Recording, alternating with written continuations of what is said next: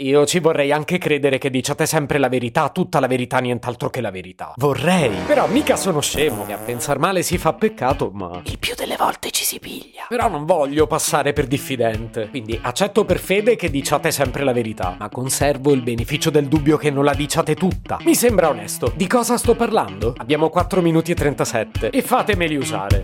Se potevi cambiarmi il carattere, nascevo. Si chiama Marcello Forcina, dice quello che pensa, pensa poco a quello che dice, ma quando c'è da parlare gli bastano 4 minuti e 37 e un Campari Spritz.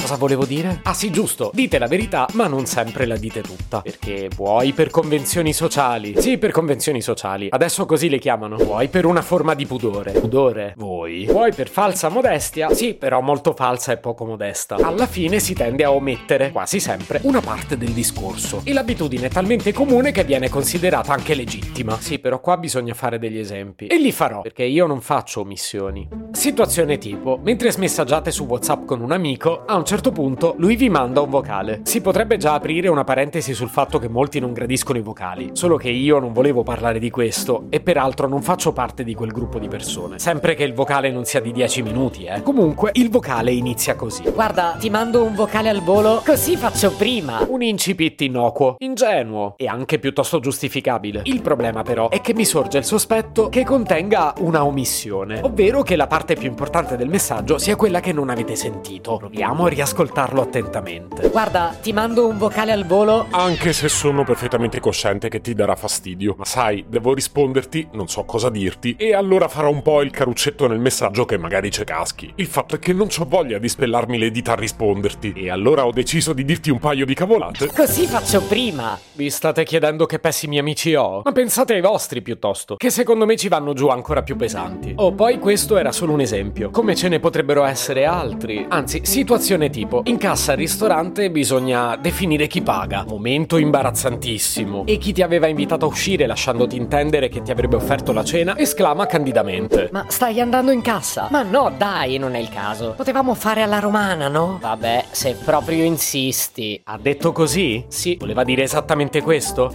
No, ecco cosa voleva dire realmente. Ma stai andando in cassa? Ma no dai, non è il caso, potevamo fare alla romana, no? E ti faccio notare che ho usato il passato potevamo, che se avessi detto possiamo magari cambiare idea. Invece no, paga pure. Ma che ce stai a ripensare? Adesso mi metto in un angolino e faccio finta di leggere messaggi, così davanti alla casa ci resti da solo e devi pagare per forza. E quando scopro che hai pagato, faccio pure finta di essere imbarazzato. Anzi, per darti l'idea che te lo sto consentendo a fatica, dirò: vabbè, se proprio insisti. E dai, non cascate dal pero. E queste dinamiche le abbiamo sempre sapute, è solo che nessuno le dice mai. Sono proprio il paladino della giustizia. Volete un ultimo esempio? Situazione tipo, sono un podcaster indipendente, me la devo inventare questa cosa, la conosco bene, parlo con un mio amico del fatto che ho un podcast e per fare sfoggio di umiltà gli dico: perché faccio podcast? Per divertirmi, non ho velleità da influencer, ti pare? Lo faccio solo per me stesso. Ma l'ho detto davvero, non ho proprio dignità, perché quello che volevo dire davvero invece suona diversamente. Perché faccio podcast? Per divertirmi, non ho velleità da influencer. E invece sì che le ho, voglio soldi, successo e fama. E questa cazzata che mi diverto? Se ci caschi sei davvero un cretino. Passo giornate intere davanti a quel microfono e mai che mi chiamasse qualcuno. Poi un TikToker famoso fa una scoreggia e tutti lo ascoltano. Però io non posso dirtelo che sto a rosicà e quindi devo fingere dicendoti: ti pare? Lo faccio solo per me stesso. Se potevi cambiarmi il carattere, nascevo World. Un podcast inutile, effervescente e tossico, come una pasticca di Mentos in una bacinella di Coca Zero. Questa serie è disponibile su tutte le principali piattaforme di podcast: Spotify, Apple Podcast, Google Podcast, Spreaker, Amazon Music e a breve anche sul citofono di casa tua. Stelline, recensioni e follow sono molto graditi.